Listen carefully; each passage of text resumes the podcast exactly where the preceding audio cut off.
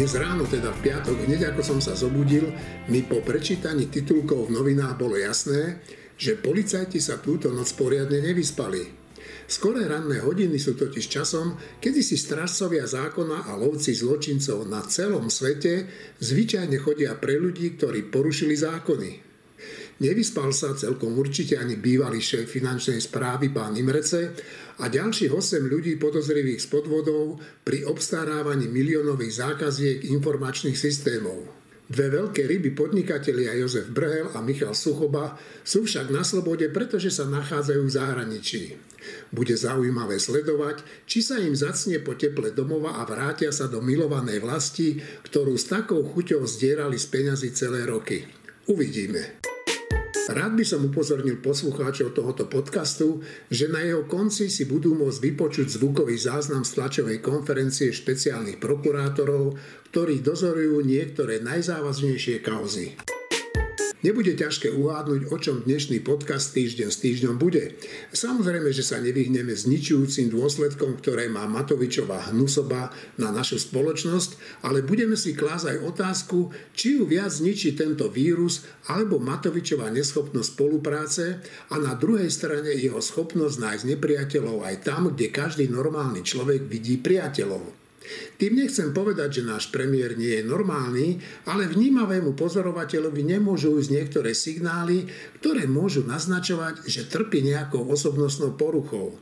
Síce sa hovorí, že géniovia nie sú celkom normálne osobnosti, o tomto trnavskom rodákovi sa však naozaj dá len ťažko toto povedať. Zatiaľ okrem geniálneho nápadu plošného testovania, ktorý si nechal patentovať, tajného nahrávania svojich kolegov v parlamente, klamstiev a osočovania svojich partnerov, nič geniálne nevymyslel. Ak som dobre informovaný, tak patent, ako donútiť milióny ľudí, aby si nechali dobrovoľne strkať do nosa paličky, zatiaľ od nás nekúpil žiaden štát. Kto vie prečo? Dnes sú tu so mnou Marina Galisová, Štefán Hríb, Martin Mojžiš, Šimon Jeseniak a Filip Vačko. No a poďme hneď k veci. Pandémia korony obnažuje nielen naše, ale aj charaktery politikov. Čo odhalila v prípade Slovenska a tejto vládnej koalície? Šimon Jeseniak. Momentálne vzťahy vo vládnej koalícii pripomínajú nefunkčný vzťah dvoch partnerov, kde jeden z tých partnerov je, je citový tyran, ktorý toho druhého partnera citovo vydiera čo v princípe potvrdil poslanec Marian Vyskupič a poslanec Peter Cmorej, ktorí verejne povedali, že Igor Matovič častokrát využíva tú kartu povalenia vlády, ak mu neprejde akákoľvek, akýkoľvek zákon, ktorý nemusí byť e, zrovna dobrý. Takže takto ja vidím e, dnešnú Marina? vládnu koalíciu. Marina? Marina? Stotožňujem sa úplne so Šimonom a už len čakám, že ktorému z tých partnerov najskôr rupnú nervy. No, uh, oni sa už aj raz tak pokúsili vzoprieť tomu Matovičovi, prídu aj ďalšie vzopretia podľa, podľa teba. Napríklad Martin Mojžiš teda má k tomu veľmi vyhranený názor. Martin. Hovoriť? No, ja neviem, mne to nepripomína nefunkčný vzťah, mne to pripomína úplne funkčný vzťah, naozaj tyran, teda taký sadomasochistický vzťah, kde obidve tie strany si užijú svoje. Akože, že sadomasochistický vzťah je výhodný obidvom stranám. To, čo robí Remišova so Sulíkom, je, že radi sa podvolujú, občas ako keby pindali, ale nikdy nie naraz spolu. A keď je naraz spolu pindajú, tak nikdy nie naraz spolu hlasujú. To znamená, že oni mu to umožňujú. Tvrdenie, že on ich vydiera tým, že, že odíde z koalície, to je, keby mňa Števo Hryb vydieral tým, že mi zvýši plat. Čo to je za vydieranie? Čo to je úplne vynikajúca vec, aby Matovič položil, teda podal demisiu ako predseda vlády a tým sa otvorí možnosť utvoriť novú vládu s tou istou koalíciou, tentoraz bez Matoviča. To mne pripadá asi ako jediné realistické riešenie. Nie, že by sa mi zdalo veľmi pravdepodobné, ale hlavne sa mi zdá nepravdepodobné, pretože on nepodá tú demisiu. On sa tým len vyhráža. Čiže ja vôbec nechápem, jak keby proste, to je druhá vec, keby sa Števo nevyhrážal, že ak niečo neurobím, tak on odletí na mesiac. Ale neodletí, prečo by som, prečo by som sa tým vôbec zaoberal? Števo? Nemám k tomu veľa čo povedať. Ehm, ja si myslím, že veci, možno ešte jeden taký rozmer, že veci vždycky sú vecou nejakej miery. A keď, nejaká, keď niečo nejakú mieru presiahne, tak sa niečo stane a kým to nepresiahne, tak sa to nestane. Tak to často býva. A, a ja si myslím, že tí koaliční partnery, v tomto prípade za ľudia a SAS, ako keby trpia vyčíňanie predsedu vlády alebo nie, nie, niektoré jeho kroky aj ponižujúce, e, preto, lebo v ich vnútri tá miera ešte nepresiahla to, že by urobili, že tak dosť, nechaj padne vláda. No. E, každý máme tú mieru asi inde, oni ju majú tiež niekde inde a zatiaľ to teda vyzerá tak, že pre nich tá miera ešte nepresiahla, hoci pre, podľa mnohých pozorovateľov tej scény a tej vlády tá miera už dávno presiahla. No tak e, to je také milosrdné hodnotenie tej situácie. No. No ale dobré, a ty si čo myslíš? Presiahla tá miera alebo nepresiahla? No ja neviem, no, musel by som byť v tej vláde, že to sú také veci, že navonok niečo vyzerá tak, že tlačovky hádajú sa neviem čo a potom počúvam od nich, že ale keď skutočne príde k nejakým rozhodovaniam, zasadaniam a neviem čo, tak, tak sú akože kamošskí, že tie zasadania prebiehajú normálne. Tak musel by som tam byť, aby som vedel, či je toto pravda. Nie, nie som tam, čiže neviem, či je to pravda, ale viem si predstaviť, že oni sú, mnohí z, týchto, z tejto garnitúry celej sú takí mediálni ľudia a pre nich tie mediálne výstupy, to je taký svet sám o sebe, ktorý až tak nemyslia vážne, ale vedia, že to prináša percentá. Tak viem si predstaviť, že to, čo my vidíme na vonok, je akože hrozný obraz, jak sa hádajú, jak sa nenávidia, jak sa podrážajú, neviem čo, a že v skutočnosti vo vnútri sú úplní kamoši a smejú sa na tom, čo hovoria médiá. Je to strašné, ak, ak to tak je, ale viem si to predstaviť. Filip Bačko, ty si napísal taký komentár, čo som sa veľmi tešil, že si sa k tomu odhodlal. A, a teraz si sa hlásil, že by si chcel niečo k tomu povedať. Áno, môžem teda aj k tomu komentáru, ale ešte skôr som chcel zareagovať, že teda súhlasím uh, s Martinom v tom, že proste Matoviča sa dá brať uh, tak vážne asi, ako keď niekto povie, že odletí na mesiac. Akurát si myslím, že ten problém je ešte hlbší, alebo teda to riešenie je jasnejšie, alebo ten výklad je o slove jasnejší. Proste, že už proste pradávno prestávalo dávať zmysel čokoľvek, čo povie proste. To sa dá brať nie, že dobre, bude sa cítiť takto ešte o 5 minút, alebo nebude. Čiže proste z môjho pohľadu už dávno uh, stratilo zmysel analyzovať, čo, čo sa deje v jeho hlave, keďže to, keď to nevie on, tak to nevie ani, nevedia ani iní samozrejme. Podľa mňa sa teda oplatí analyzovať už len tie nižšie štruktúry, čiže prečo tam tí ľudia e, držia proste.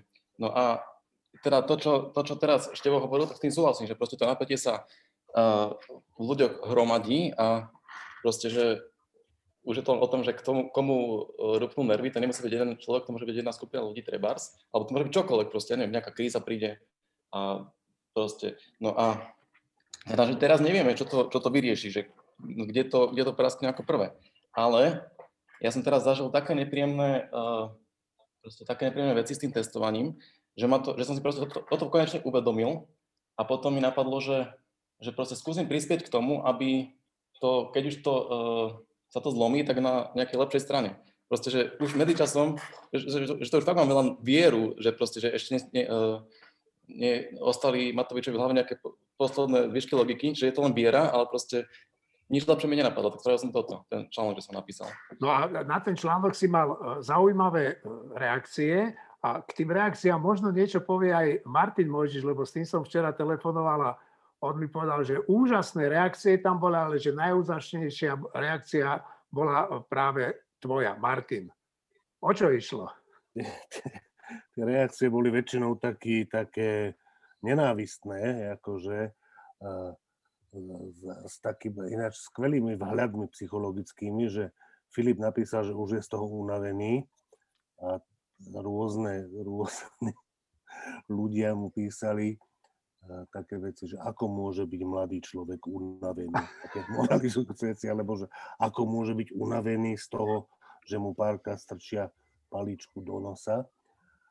Čiže mne sa nepáčili tie reakcie, mne sa páčila veľmi, veľmi Filipová reakcia na na jednu z tých, z tých, z tých teda nenávistných alebo takých podne, neviem, zhádzujúcich reakcií.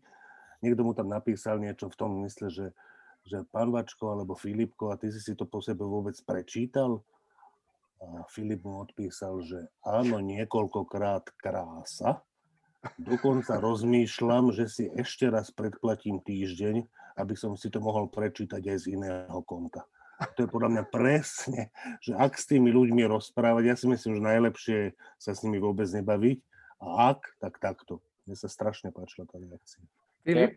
Ja, ja som povedať veľmi krátku vec, že podľa mňa, akože áno, že keď sa s tým človekom nedokážem rozprávať, tak asi nemám sa s tým rozprávať, ale keď ho dokážem počúvať, tak proste uh, skúsim mu zareagovať. A proste oni tam uh, hovorili zjavné nezmysly, tak stačila veľmi krátka reakcia, aby som tie zjavné nezmysly ukázal. Dobre, uh, keď sme sa teda bavili o tom testovaní, tak v tom testovaní významnú úlohu zohrávali samozprávy. A, a takže je úplne jasné, že bez tých samozpráv by to neišlo, ale tie samozprávy samozrejme už majú toho tiež plné zuby. Šimon, čo si myslíš ty o posledných reakciách tej samozprávy? Mm, on to poukazuje trochu na, na väčší a širší fenomén a to je, to je decentralizácia verejnej správy, ktorá, ktorá je stále nedokončená a jediný, kto sa o tú decentralizáciu smerom k samozprávam a k istému modelu vyšších územných celkov, nie úplne tomu, ktorý na Slovensku máme, venoval, bol, bol Viktor Nižňanský. To bolo že v prvej alebo v Zurindovej vlády. Vláde to sa Števo povie lepšie, alebo, alebo Martin, alebo možno ty si to budeš pamätať. V druhom rade tie, tie samozprávy týmto testovaním vyčerpávajú svoje zdroje, vyčerpávajú svojich, svojich zdravotníkov, dobrovoľníkov, napríklad mesto Hlohovec, ktorému, ktorého primátorom je Miro Kolár, no má ešte komplikovanejšiu situáciu, pretože tam je vojna v zastupiteľstve, mesto Hlovec nemá prijatý, nemá prijatý rozpočet, teda ak by bolo ďalšie celoplošné testovanie, tak oni to už naozaj nemajú, nemajú z čoho zaplatiť, takže to je, to je veľmi široký fenomén, o ktorom by sa malo písať. Marina? Uh, ja poviem niečo, ja strašne nemám rada taký, že toaletný humor, ale už uh, mám také zlé nervy z celej tejto situácie, že už ho asi použijem.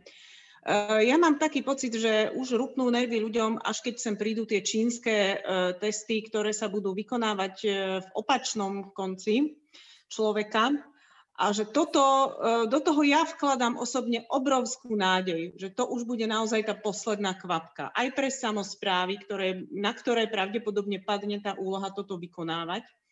A aj, pre tých, e, aj u tých ľudí, ktorí e, odrazu zostanú odkázaní na to, že nebudú otrčať nos, ale celkom inú časť tela. A ja dúfam, že tam si už ale naozaj každý povie, že stačil.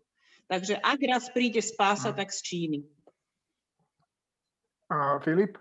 Filip a potom Martin. Že Šimon hovoril, že je to taký väčší fenomén, e, konkrétne decentralizácia. A ja súhlasím, ale podľa mňa to je ešte väčší fenomén a konkrétne to, že proste táto vláda sa uh, akože, že, že, že, že ba, uh, bráni sa konkurencii vo všeobecnosti. Proste je to dobre vidno na tých poisťovniach, čo Šimon o tom píše, že proste chcú jednu poisťovňu, jedno všetko, proste jeden Matovič, všetko to vychádza, jeden Matovič, jedna poisťovňa, jedno všetko proste oni, oni neveria v konkurenciu, oni veria v to, že proste to, že proste oni konajú dobro, takže každý, ktokoľvek chce čokoľvek iné, tak vždy to je len uh, k horšiemu. To si oni myslia. Martin? Ja, si, ja som teda pomerne skeptický k tým uh, primátorom a starostom v zmysle, že oni sa ozývajú, však už sa ozývajú, neozvali sa teraz prvýkrát, ozývajú sa kriticky opakovane a potom nakoniec vždy zrazia opätky a urobia to, čo od nich ten Matovič chce. Čiže ja si myslím, že v skutočnosti tie plošné testovania a tak zlyhajú na tom, že, že reálne sa to proste nebude spraviť, že nebude, že, že, že nebudú, nie že by nebola ochota tých primátorov a starostov, ale nezoženú tých ľudí, ktorí by im to vykonávali. Napriek tomu si myslím, že to môže byť celkom užitočné, to, čo sa teraz deje a ten je akýsi vzdor, ale až v dlhodobejšom horizonte. Totiž tu je otázka, že, že koho tu voliť. Akože keď sa ukázalo, že e, pošleme preč tie strany, ktoré uniesli ten štát a, a boli, boli naozaj mafiou vo vedení toho štátu a nahradia to takéto strany, kde, kde okrem jednej, možno dvoch, naozaj je hamba voliť aj tieto strany koaličné, tak potom koho, koho voliť. Sú nejaké mimoparlamentné strany, ktoré sa dajú voliť, ale je toho pomerne málo. A to, čo môže vzniknúť, je strana podobná, ako majú v Čechách, tú stranu eh, primátorov a starostov, alebo jak sa to neviem presne, jak sa to tak, stan. Stan je skratka. Eh, a to je úspešná strana v Čechách. a podľa toho vzoru by mohla vzniknúť nie neúspešná strana na Slovensku, ale v horizonte až tých troch rokov, až tých budúcich parlamentných volieb. Ale to, čo sa deje teraz, to, že oni sa nejakým spôsobom navzájom poprepájajú, navzájom si pomáhajú, navzájom sa e, rešpektujú, môže napomôcť tomu, že takáto strana vznikne a to by mohla byť tomu tej súčasnej koalícii rozumná konkurencia, nie, nie, nie Pelegriniovská. Šimon?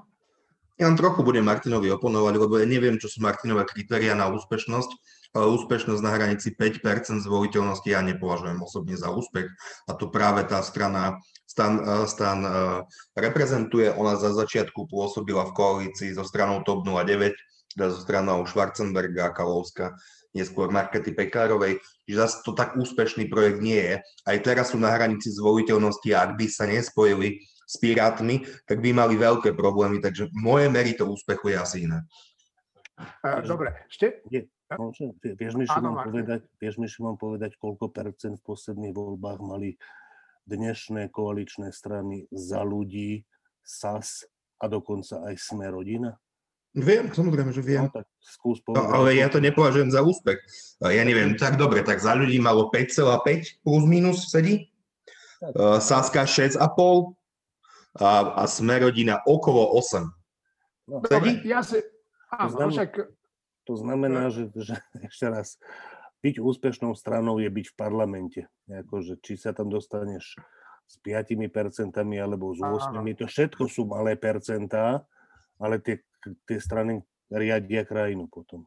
Štefan, ty si e, často robil rozhovory s našimi poprednými e, a rešpektovanými vedcami a analytikmi dátovými. E, no a tak čo ťa tak napadlo, keď si počul po tomto poslednom screeningovom testovaní Matoviča, ako sa vyjadril na, na ich adresu? Ja som to počul a to bol teda, ti poviem, hnus. Nie je nič nové, že že kto má iný názor, tak je potom označený raz za hlupákov, raz za neviem, škodičov, raz za smerákov, raz za hocičo. Čiže ne, ne, nebolo to v ničom nové, ani prekvapujúce, ani silnejšie ako predtým. Um, ja, ja k tomu poviem iba jednu vec, že, že týmto spôsobom sa, týmto spôsobom komunikácie a, a vedenia vôbec verejnej debaty a vedenia krajiny, um, že dostaneme sa do situácie, keď sa všetko rozdelí na za a proti a aj dobré veci sa stanú potom zlými napríklad. Samotné testovanie, veď my sme pod lampou, myslím, že ako prvý, ešte neviem, kedy to bolo minulý rok, začali hovoriť, že budú nejaké antigénové testy. To hovorili tí vedci, že keď ešte neboli antigénové testy, že budú také testy, ktoré budú že rýchlo výsledok, že nebudú dobré na celoplošnú vec, ale budú dobré na to, keď budú ohniská, že to je vynikajúci pokrok vedecký, že taká vec sa stane a tak. Čiže, čiže my sme pripravovali pôdu na to, aby sa testovalo, ale myslelo sa tým, že aby sa testovalo tam, kde je to treba, tam, kde je vedecký koncenzus, že je to účinné a, a, a súčasne, že aby to bolo dobrovoľné, aby to bolo na báze nejakej dôvery medzi vládou a, a obyvateľstvom. No a dnes sme v situácii vinou vlády, vinou predsedu vlády, že vlastne ako keby test je zlá vec pre mnohých ľudí a že už teda nepôjdu, nikdy nepôjdu sa dať potestovať. Ale test nie je zlá vec, test za to nemôže. Test je dobrá vec, len má byť použitá tam, kde, kde, kde je to e, zmysluplné. No, čiže, čiže toto celé, čo sa teraz deje, je vlastne taká, taká, taká hrozná vec, že, že e, my tu máme nejakých vedcov, svet má nejakých vedcov, ktorí vedia o veciach viac, o tých veciach, ktorými sa zaoberajú, než náš predseda vlády, aj než ja. Ale my tu máme situáciu, že toto sa tu nerešpektuje na Slovensku. My jediní na svete robíme to, čo robíme. Jediní na svete. E, v rozpore teda so zdravým rozumom a s, s názorom ľudí, ktorí sa tomu venujú. Tá vláda má ústavnú väčšinu a, a mala obrovskú dôveru a s tou dôverou sa dalo veľmi dobre narábať. Dôvera je, je strašne cenná vec, keď ju máš a s tou dôverou sa dalo e, veľmi veľa získať, ale, ale dalo sa veľmi ľahko stratiť a dnes je stratená a tým pádom aj všetky diskusie o testoch, o očkovaní, o všetkom sú tým poznačené, čo je veľmi smutné. Dobre, ak, áno, ešte Filip chce k tejto téme? Že myslím, že so Štepom v podstate veci súhlasím, ale povedal by som jednu vec trochu inak, že ja si nemyslím, že dobré veci sa, mo, sa môžu stať, ja si myslím, že dobré veci sa nikdy nemôžu stať zlými, stane sa len to, že ľudia budú mať väčší problém oddeliť dobré veci od zlých, lebo proste uvedomujú si proste boj proti korupcii, ale keď, na, keď proste nemôžu žiť normálne životy, tak na to nemajú ten luxus. A teda to, čo si myslím, že sa stane, alebo teda deje, eh, je to, že uh, proste ako keby uh, proste ľudia vždy musia mať nejakú uveriteľnosť, musia uveriť komukoľvek. A napríklad veria v niečom Pelegrinim a niečom aj Kotlebovi, ale tak, tých proste vnímajú, že proste tam, tam, tam je priveľký rozpor tej morálky tej, čo majú oni a čo očakávajú ľudia. No ale čím dlhšie bude toto Matovič hrotiť, čím dlhšie sa mu to podarí hrotiť, tak tým nižšie budú padať tieto kritéria tej morálky. Čiže a potom kto vie, kto to naplní. Proste možno bude mať, teraz, teraz, mal, teraz má smer nejaký klon, ten, ten funguje celkom dobre, možno aj Kotlova bude mať nejaký klon, proste, že nejaký uhladenejšie e, tie isté myšlienky. Každopádne k tomuto vedie všetko Matovičové konanie, podľa mňa. Šimon? Ja len krátka reakcia na Števa, pretože Števo povedal, že ako jediný uh, premiér alebo jediná krajina testujeme tak, takto celoplošne. Ja by som rád spomenul môjho obľúbeného ministra Krajčího, ktorý túto tendenciu odôvodnil tak, že len Slovensko má to šťastie, že má tak vytrvalého premiéra, ktorý na tom celoplošnom testovaní v takejto miere lípne. A odvážneho. A odvážneho, samozrejme. Slovensko je skutočne divný štát. Na jednej strane predseda vlády a minister zdravotníctva celkom oprávnene strašia verejnosť anglickou mutáciou koronavírusu. Na druhej strane však nie sme schopní začať používať test, ktorý na identifikáciu tejto mutácie vyvinul špičkový slovenský vedec Pavol Čekan. Nuž, tešiť by nás mohlo aspoň to, že ho už dávno používajú v krajine, ktorá sa volá skoro rovnako ako tá naša – v Slovinsku. Prečo? Možno aj preto, že tam nemajú premiéra, ktorý nemá rád vedcov. Máme nového policajného prezidenta. Stalo sa to po prečudesnom výbore, keď by bez podpory opozície a hlavne Kotlebovcov mohol o tejto funkcii Peter Kovažík len snívať. Teraz sa mu po dlhoročnej submisívnej spolupráci s politikmi typu Kaliňák či Fico jeho sen o prezidentskej stoličke naplnil. Rado Bránik len pár hodín pred jeho menovaním o ňom povedal toto. Budeme mať pravdepodobne nového policajného prezidenta, ktorý sa volá Kovažík. A ja som už o ňom kedysi dávno napísal, že je to taký pucflek. Áno, taký, taká podržtaška e, rôznych politikov. A keď sa dívam na to video, keď ho inštaloval Fico do funkcie, e, na úrade vlády, tak normálne mi tam pripadá taký mopslík, ktorý sa na toho Fica díva a tak mu prikyvuje. No, tak čo je toto za človeka? Povedz mi niečo o jeho histórii.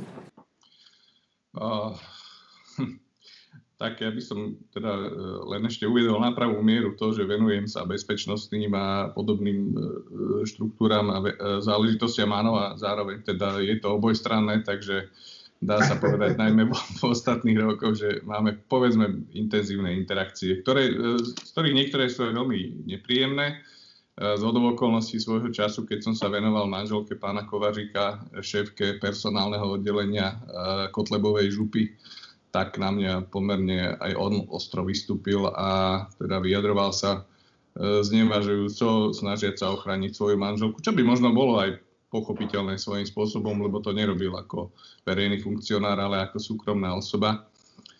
Nič menej, tento typ odvahy e, mu v profesionálnom živote, verejnom živote chýba. Takže e, naozaj to video, keď sa na neho pozeráš, tak môžeš ho vnímať buď ako veľmi smutné, alebo svojím spôsobom veselé a komické, pretože e, naozaj nevie odtrhnúť oči od, od vtedajšieho premiéra Fica Eh, čo ale je v tom smutné je, že myslím si, že bolo natočené v čase možno pár mesiacov pred vraždou Jana Kuciaka.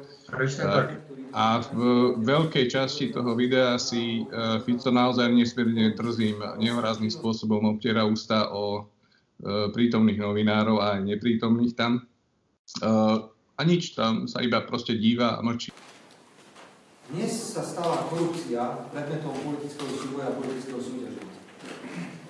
Pokiaľ by to bolo niečo reálne, skutočné a pravdivé, že tu vidím úprimný záujem niekoho bojovať proti tomu, čo tu dnes máme, pretože nikto sa neskrýva ani netají, že tento problém tu je, tak to berie. Ale ako to funguje? Keďže nevie opozícia, a bohužiaľ aj médiá, ktoré nie sú naklonené tejto vládnej koalícii, prežiť, že vláda vznikla, a nevie ani prežiť to, že sú tu dobré výsledky, tak museli nájsť nejakú tému, ktorá nahradí súťaž ohľadne nezamestnanosti, súťaž ohľadne e, hospodárskeho rastu, deficitu alebo verejného dlhu. Táto diskusia vôbec nie je. Potom nikto na Slovensku nediskutuje, že ako to je s nezamestnanosťou, s hospodárskym rastom, lebo čísla sú dobré, nemajú čo pomôcť. A ten model je veľmi presne jednoduchý. Ak sa v niektorej oblasti darí, tak musíme zautočiť. Slovenské predsedníctvo. V novembri 2016 bolo úplne jasné, že predsedníctvo je obrovský úspech Slovenskej republiky. Došiel tvrdý útok na ministerstvo zahraničných vecí. A za vyjadrenie jednej konkrétnej e, ženy ste sa postavili všetci novinári vrátane prezidenta Slovenskej republiky. Dnes sa ukázalo, že sa nič nestalo. Všetky orgány, ktoré to preverovali, potvrdili, že na ministerstve sa nestala žiadna chyba. Ale špina bola videa. Mesiac ste grilovali ministerstvo zahraničných vecí, tak sa nečudujte, že tí ľudia si potom myslia, že aj ten Lajčák je ešte v tej korupcii zapletený, lebo urobil nejakú drahšiu večeru ako mal, lebo to niekto o ňom tvrdil. Fakt je ale ten, že to tak nebolo. Uvediem ďalší príklad. Grillujete kvôli výmene budov Roberta Kaliňáka. Prečo? Lebo opozícia zistila, že reforma, ktorá sa týka štátnej správy, je veľmi úspešná. Otvárame klientské centra a ľudia sú s týmito klientskými centrami absolútne spokojní. Ako to vyzerá? Tlačová konferencia s plnou podporou médií, plná forsa, týždeň, útoky, útoky, útoky. Potom sa zistí, že pravdu má Kaliňáka, nie tí, kto ho oplúvajú. Najnovší príklad, e, tlačová konferencia SAS, e, pokiaľ ide o finančné riaditeľstvo. Prečo útok na finančné riaditeľstvo? Lebo je úspešné pri vyberaní daní. Tak teraz zautočíme na finančné riaditeľstvo. Ja som si myslel, že snáď budú padať hlavy, keď som počul tlačovú konferenciu, ktorú opozícia spustila. A včera som si vlastne pozrel na tú odpoveď a zistil som, že to je úplný nezmysel. Úplný nezmysel, čo si vymysleli opoziční poslanci. Teda a takto funguje ten svet že hoci čo, hoci kto povie, ako napríklad ten poloblázon Strnavý, že má 750 miliónov v Belize a vy to hráte týždeň, tak sa nečudujte, že 55% ľudí si myslí, že ja mám e, netiež niečo s korupciou. Už tam na tom mieste bolo zrejme, že Kovařík je človekom e, súhlasiacim. On, on mal naozaj e, aj v minulosti relatívne slušný úspech. Darilo sa mu pohybovať e, po tých štruktúrach e, v bezpečnostných zložkách. Myslím, že aj bol riaditeľom úboku. E, a áno, Fico veľmi rád používal argument, že, že teda kariérne rástol aj za vlády Ivety Radičovej, čo je pravda.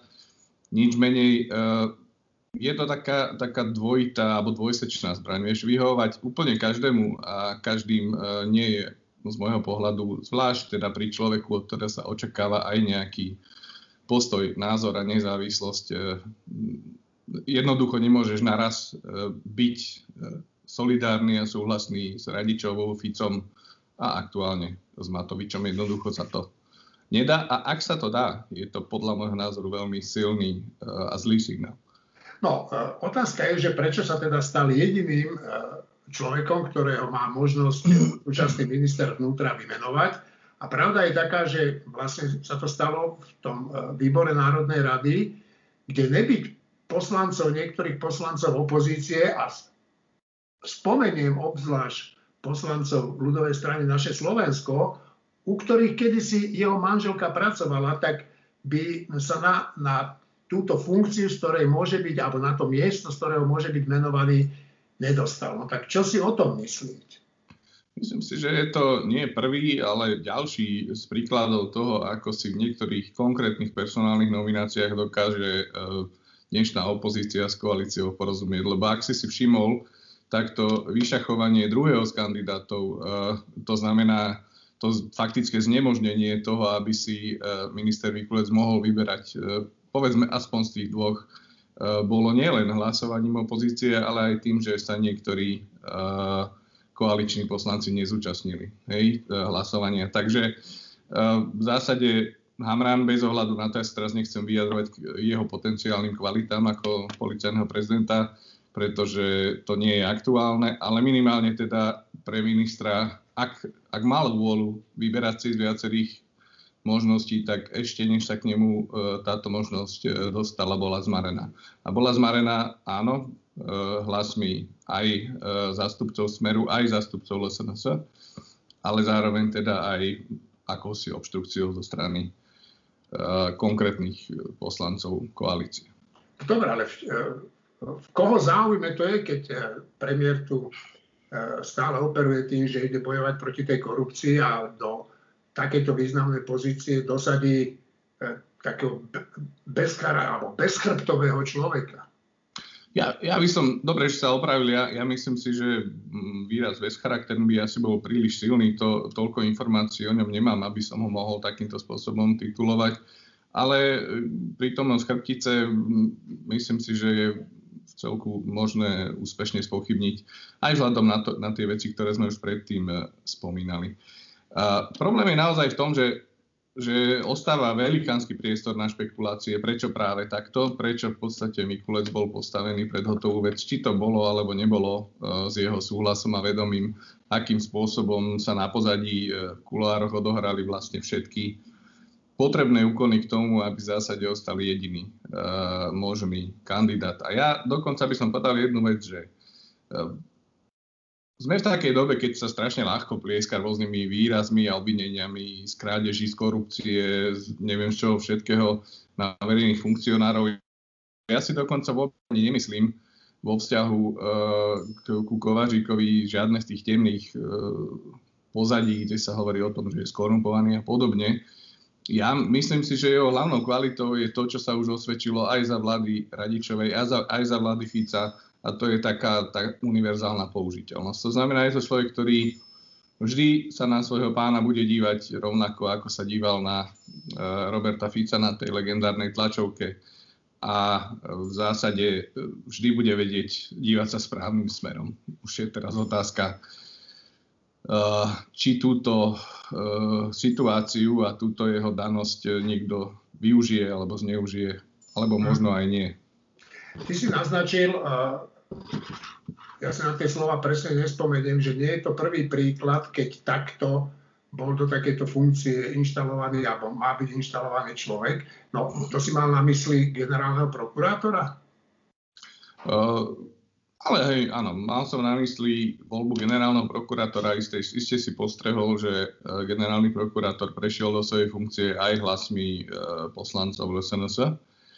Uh, a došlo tam potom k takému konfliktu, kde Daniel Milo a viacerí poslanci, povedzme, parlamentu e, hovorili, že sa cítia byť oklamaní, pretože v koncepcii, ktorú predložil pri tom vypočutí parlamentom, tak e, nebola ani reč o tom, že bude dochádzať nejakým zmenám na úseku e, boja s extrémizmom. Nič menej, e, myslím, že dva alebo tri týždne potom k tým zmenám reálne má dôjsť, neviem, či už aj došlo.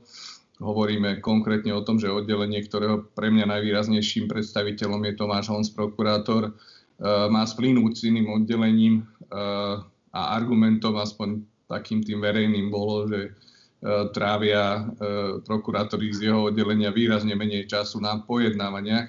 Len čo už generálny prokurátor zabudol povedať je, že na rozdiel od tých druhov trestnej činnosti, s ktorými sa ide teraz zlúčiť extrémizmus, E, je toto úplne nové oddelenie na neprevládanom území. Ja mám skúsenosť e, aj osobnú ešte pred niekoľkých rokov a informácie z neskôrších rokov, že prokurátor Honz naozaj nesmierne aktívne e, sa pracoval na vyprofilovaní toho oddelenia, na oboznámení sa s tou problematikou. To znamená, že on naozaj dlhodobo a systematicky Eh, sa vzdelával a pripravoval, aby potom na tých pojednávaniach prípadne o pár rokov mohol aj tých 30 hodín mesačne odsedieť. Takže aj tam už bolo vidno, že ak sa ti na, v tejto situácii na kandidátovi na generálneho prokurátora dokáže zhodnúť opozícia s koalíciou, koalíciou v takejto podobe, v takejto forme,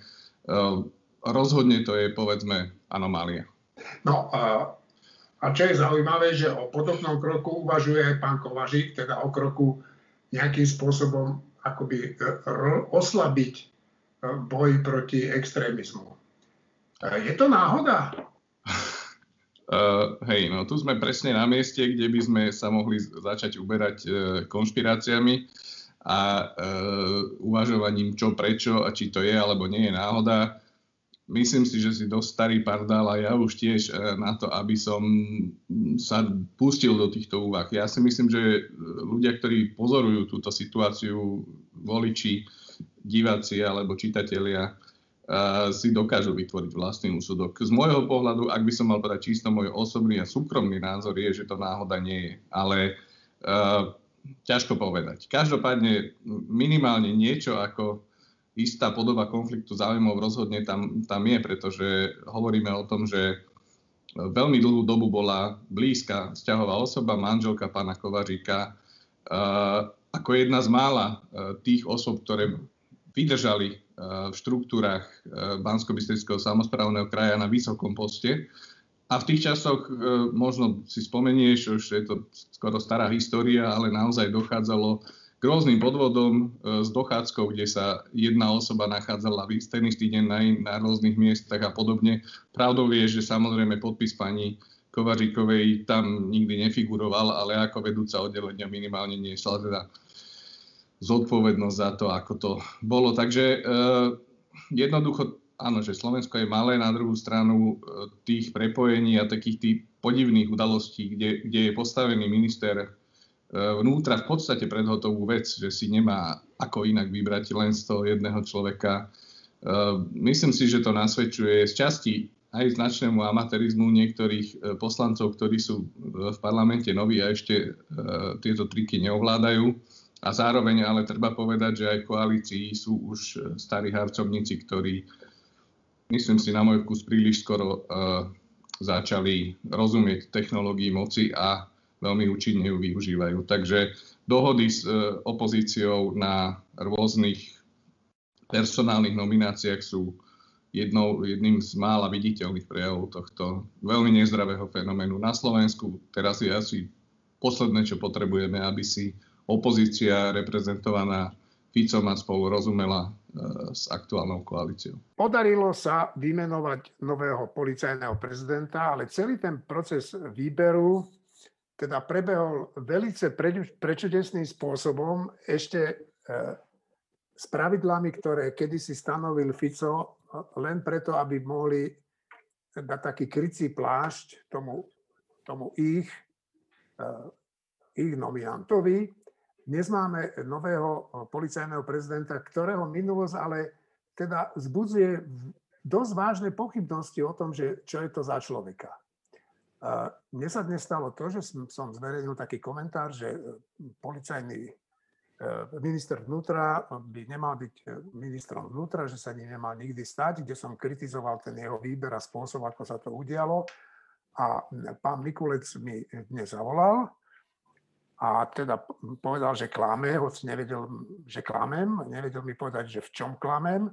A ja teda nie som ako jeho šéf, že si nahrávam tajne e, rozhovory ľudí, tak som si ani tento jeho rozhovor nenahral, ale musím povedať, že e, diváci by sa a poslucháči nestačili čudovať, na akej úrovni je minister vnútra schopný komunikovať s jedným vlastne bezvýznamným redaktorom. No, tak čo si vymyslíte? E, Števo, ty budeš mať e, lampu, k tomuto budeš tam mať, ako sme sa dopočuli, aj e, pána Mikulca, aj nového policajného prezidenta. Čo si tak myslíš ty o tom spôsobe, akým bol zvolený?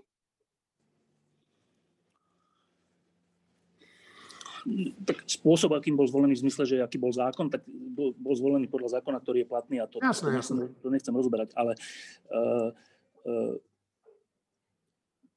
zase, eh, aj, aj tento problém má dve strany, ktoré sú obidve pravdivé. Tak tá negatívna strana. Negatívna strana je, že, že nový policajný prezident bol eh, v čase najväčšieho únosu tohto štátu na úrade vlády zodpovedný, alebo teda mal takú funkciu, že zodpovedný za boj proti korupcii v zmysle nejakých nápadov, alebo nejaký, nemal žiadnu výkonnú právomoc, ale v zmysle nejakých nápadov. No, tak e, to, to samo o sebe neznamená, že on je smerák, lebo však on bol, on bol v nejakých funkciách aj za radičovej vlády. E, Jaroslav Spišak mi o ňom hovoril, že v, tá, v nejakom období dobre pôsobil zase proti korupcii naozaj. Čiže, ale samotný ten fakt, že v, naj, v čase, ktorý je že najviac unesený štát v histórii Slovenska, tak v tom čase robím na úrade vlády sekciu boja proti korupcii, je také, že komické. Že, tak, dobre, tak buď som úplne naivný, alebo som, že čo, alebo že, že dobre, tak ináč by ma vyhodili, dali mi takéto bezvýznamné miesto, ktorým sa zakryli a použili ma, no ale to som potom tiež akože veľmi naivný, keď, keď, keď s týmto súhlasím, že, že, že som zastieracím pláštikom pre, preto, aby oni ten štát mohli naozaj unašať. Čiže to je, sam, to je samo o sebe zlá správa, že nenašli sme na Slovensku policajného funkcionára, ktorý by mal takú minulosť, že by sme sa nemuseli o tomto rozprávať. Tak to, že sme to nenašli, že sa, že sa vlastne takí ľudia ani neprihlásili, to je zlá správa a tým pádom je aj zlá správa, že, že nový, poli, no, nový policajný prezident má takúto funkciu. Uh, tá druhá strana. Tá druhá strana je, že teraz tu čítam, že práve sa stalo, že kukláči obsadili hotel Double Tree Hilton, ktorý vlastní široký. Tak, e, a, a potom sú ďalšie správy z dneška a zo včerajska, že a to, a to sa deje za toho istého policajného prezidenta.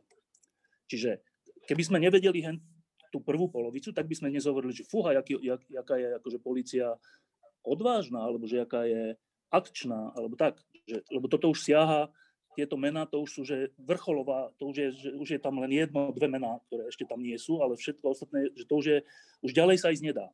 A to, to, je, to bol sen kedysi, že, že, že nejakí ľudia budú braní k zodpovednosti. A to sa deje za toho istého prezidenta. Tak, a zase je to nejaká miera, že dobre, tak mne úplne prekáža, že, že a podľa mňa dôveryhodnosti tej policie prekáža, že, že jej nový šéf e, pracoval na úrade vlády za Fica v boji proti korupcii. Je to akože komické. A to není dobré, aby bol prezident policajného zboru komický. Na druhej strane som úplne rád, že sa dejú veci, ktoré si tu čítame v, v Breaking News. Že to sú neuveriteľné veci a to sa naozaj deje. Čiže, čiže ja nemám taký úplne ostrý názor ako ty, Jeňo, že nemal byť, Mikulec nemal byť minister Henta, nemal byť prezident, neviem čo, lebo ja vidím aj tú druhú stranu a tá je silná, strašne silná. Čiže, čiže um, ne, neviem teraz povedať jednoznačný uzáver, že, že no tak to je hrozné, čo sa stalo, že, že Kovážik je policajný prezident a neviem to povedať aj preto, že som s mnohými z tých ľudí mal dlhé telefonáty a všeličo všelijaké iné pohľady ešte na to sú. No. Čiže, čiže ja budem asi v tejto diskusii ten mierny teraz. No. Martin? Ja by som chcel povedať v prvom rade k tomu, čo Števo vravel, že, že nenašli sme na Slovensku no, vhodnejšieho kandidáta na policajného prezidenta, respektíve sa neprihlásil. To sa dá vykladať dvomi spôsobmi, že nenašli sme, akože my všetci sme nenašli, to je, že nie je taký. To podľa mňa je nesprávny výklad. Správny výklad je, že táto vládna koalícia nenašla nikoho lepšieho, ale to len znamená, že tých lepších, ktorí evidentne sú, pretože tie vyšetrovania, to zatýkanie e, Haščáka, Brhela a tý, týchto ľudí z úplne najvyšších poschodí tej korupcie, to nerobí policajný prezident.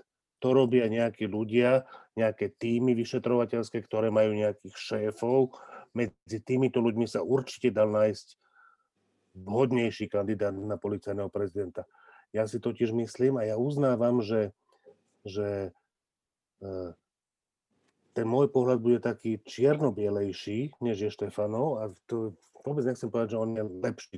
Len chcem povedať, že e, proste o vede majú ľudia často predstavu, že to je taká, že exaktná vec a že všetky veci, ktoré sa tam povedia, sú presne tak. No to, to je veľmi milný pohľad na vedu väčšina vecí vo vede sa vie s nejakou presnosťou približne a mám tam nejaké základné priblíženie, ktoré mi, keď mám nejaké číslo vo vede, tak existuje nejaké základné tzv. nulté priblíženie, potom je k tomu nejaká malá korekcia, potom je k tej malej korekcii ešte menšia korekcia a tak ďalej. A ja si myslím, že aj pri posudzovaní veci typu politika je dobre vychádzať z tohto a to znamená, že to základné priblíženie, to nulté, si vieš urobiť na základe veľmi jednoduchých faktov a tie korekcie k tomu sú zväčša už len malé, čiže keď ti raz vyjde veľmi veľké záporné číslo v základnom priblížení, tak už ho tými korekciami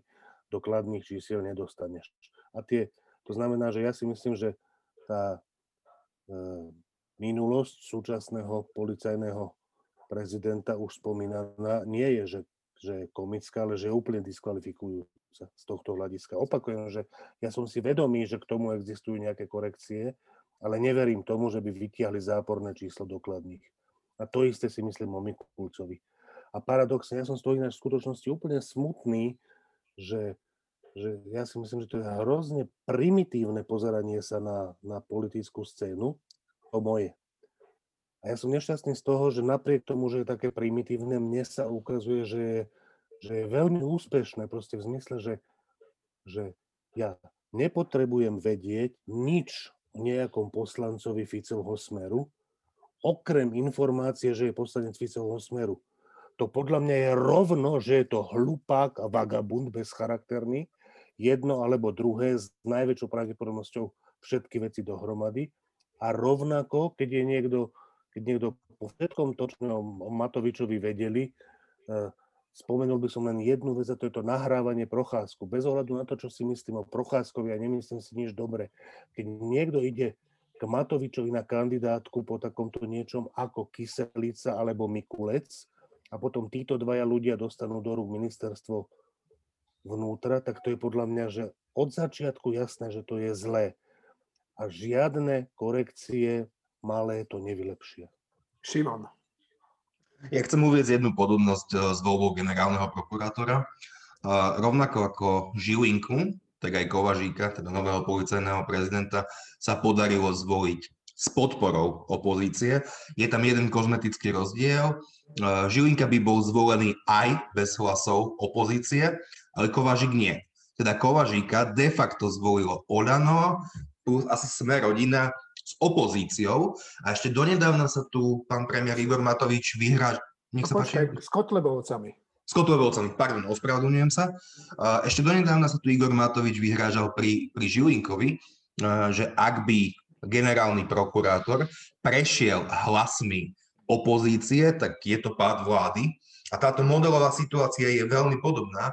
A už len fakt, že budúci policajný prezident získal podporu LSNS, je pre mňa tiež istý indikátor niečo, čo vo mne nevzbudzuje dôveru, ale naopak. No, to zaujímavé je, že tu hovoríme o dôvere častokrát, ale veľa ľudí si ani neuvedomuje, že aká tá dôvera je strašne dôležitá aj v politike. Áno, v súkromnom živote verím manželke, že nie je e, štetka, tá dôvera je nám jasná, ale v tej politike tá dôvera ako keby sa tak rozplývala. Ja rozumiem aj Števovi, aj keď s ním teda nesúhlasím. Marina. Čo sa týka dôvery, tak tu na je už nie, dávno nie, nie. dôvera. Hm? Ja by som rád k tomu policajnému prezidentovi. K tomu ti asi ja veľa nepoviem. Dobre. Ja, ja ešte k tomu jednu vec. Áno. Šimon, on nebol zvolený poslancami, lebo to hlasovanie bolo len odporúčacie, čiže minister vnútra si mohol vybrať, koho chceš, čiže to není tak, že bol zvolený tými či onými poslancami s väčšinou opozície alebo koalície, e, je, je záhada, a nemám na ňu odpoveď, že prečo e, aj nejakí poslanci Smeru hlasovali za e, policajného prezidenta, za ktorého, jeho dočasného aj terajšieho teda úradovania, sú mnohí veľký, veľké ryby Smeru akože obviňovaní a dokonca zatýkaní. Že Ehm, nezdá sa mi, že je to, že teda, nezdá sa mi na prvý pohľad, že je to tak, že oni ho preto mu dali hlasy, aby ich nezatýkal, lebo to nejak nefunguje. Čiže, oh, ja. čiže, čiže e, tieto hry, to sú všetko hry. Všetko to môžu byť hry. Že, dobre, tak buď, predstavme si, že bude nejaký super kandidát na, neviem, na ústavného sudcu a teraz zahlasuje za ňoho LSNS. A teraz čo budeme hovoriť, že tak vlastne je to zlý kandidát. Že to, to samo o sebe nič neznamená, to tým chcem povedať. No, eh, ja, ja, ja by som eh, rád k tomu dodal takú vec, že eh, ten argument, Števo, ktorý hovorí, že, že, že on necháva voľný priebeh spravodlivosti, nie je celkom dobrý, pretože ja si neviem predstaviť, ako by ten voľný priebeh spravodlivosti mal Kovažík zastaviť. To jednoducho tak ako Gašpar. Tak ako no, Gašpar. Dobre, ale to trvalo aj Gašparovi celé roky a za ním bola iná vláda celkom, iní ľudia. Áno, nedokázal to ani Lučanský, áno, a ktorý teda mal veľmi blízko k tomu smeru. A Gašparík mal blízko k smeru, veď on podľa všetkého umožnil vykoznúť e, z vyšetrovania e, bývalému sekretárovi smeru, tomu Stromčekovi. No, ale však v poriadku, Šimon. Števo, je rozdiel, ak si použil ten argument ústavným sudcom, že ak by bol nejaký ústavný sudca zvolený povedzme 120 poslancami, medzi ktorými by patrilo aj LSNS, tak ho toho pre mňa nediskvalifikuje, ale keď je hlas LSNS alebo Smeru jazyčkom na váhach, čo i len pri odporúčaní, tak to vo mne vyvoláva pochybnosti. No moment, to nebolo len odporúčanie, to bolo také, že to hlasovanie v tom výbore hovorilo o tom, či ten kandidát môže byť, či môže byť policajným prezidentom. Keby týchto hlasov nebolo, skončil by e, e, mimo ihriska. Čiže hlasy LSNS a Smeru umožnili pánovi Kovažíkovi stať sa policajným prezidentom. Iná vec je, že áno, že vymenovalo v konečnej fáze e, súčasný minister vnútra Mikulec, ale ktorý ho nemusel vymenovať. Dobre, ale akože ja zase budem jediný, vy máte asi všetci rovnaký názor, že vy teda hovoríte, že Kovažík je človek smeru, ktorý ide zastavovať vyšetrovania, hoci sa dejú? Nie, to nikto nepovedal, že ide zastavovať. Tak, keď, ho, keď, ho, keď ho porovnávame keď ho porovnávame s minulosťou, že však aj vtedy to iba chvíľu trvalo, kým potom to pozastavovali Gašpara, tak, tak asi naznačujeme, že toto je tiež ten prípad, nie? Ja by som, ja by som k tomu povedal, že určite by som to, určite by som toto sa nepodpísal, čo Števo hovorí, že, že, to, že to hovorím, ale, ale hovorím toto, že sa mi zdá, že vôbec nepoznám situáciu v policajnom zbore, ale zdá sa mi, že tam musia byť e, viacerí ľudia, ktorí na prvý šup je jasné, že majú lepšie predpoklady v zmysle predchádzajúcej kariéry, robiť policajného prezidenta, než to má tento človek. Akože keď, už, keď už nikoho iného, tak spomeniem eh, toho vyšetrovateľa Juhasa, ktorý robil eh, vraždu Jana Kuciaka a Martiny Kušnírovej a teda dostal, dostal tých ľudí pred súd, vykonávateľov aj objednávateľov. Akože, že sa mi zdá, že keď nikto iný, a rozhodne si mysl, nemyslím, že to je jediná možnosť, že Proste, že to je oveľa lepší, sa mi zdá, kandidát na toho prezidenta policajného zboru. A to, že sa neprihlásil, mne osobne signalizuje, že asi vedel, že nemá veľký zmysel sa prihlásiť. No a to teda vedel, že tá podpora zo súčasnej vládnej koalície a konkrétne od premiéra a ministra vnútra asi nie je taká, že by to malo zmysel sa o to snažiť. No, ja iba k tomu poviem, že e, vec je, jedna vec je, že čo sa nám zdá z, z našich pozícií a z našich z úrovne našich informácií. A druhá vec je, ako je to naozaj. A to nemusí tak byť. Že, e, čo ja o tom viem, je, že je, jedna vec je byť dobrý policajt a dobrý vyšetrovateľ a iná vec je, iná kvalifikácia je, je vedenie celého policajného zboru. Že je to niekedy tak, že je perfektný vyšetrovateľ, ale nemôže byť ani len šéf toho vyšetrovacieho týmu, lebo je proste, má nejaké vlastnosti. A z toho, čo o tom viem, z tých rozhovorov, ktoré som o tom viedol s ľuďmi z policie, je, že za tých 12 rokov smeru eh, v zásade drvivá väčšina vedúcich funkcií bola tak obsadená, že keby, keby sa dnes prihlásili, tak by vyšli najavo oveľa horšie veci ako u Kovažíka v zmysle nejakého prepojenia so smerom alebo dokonca nejakých aj činov.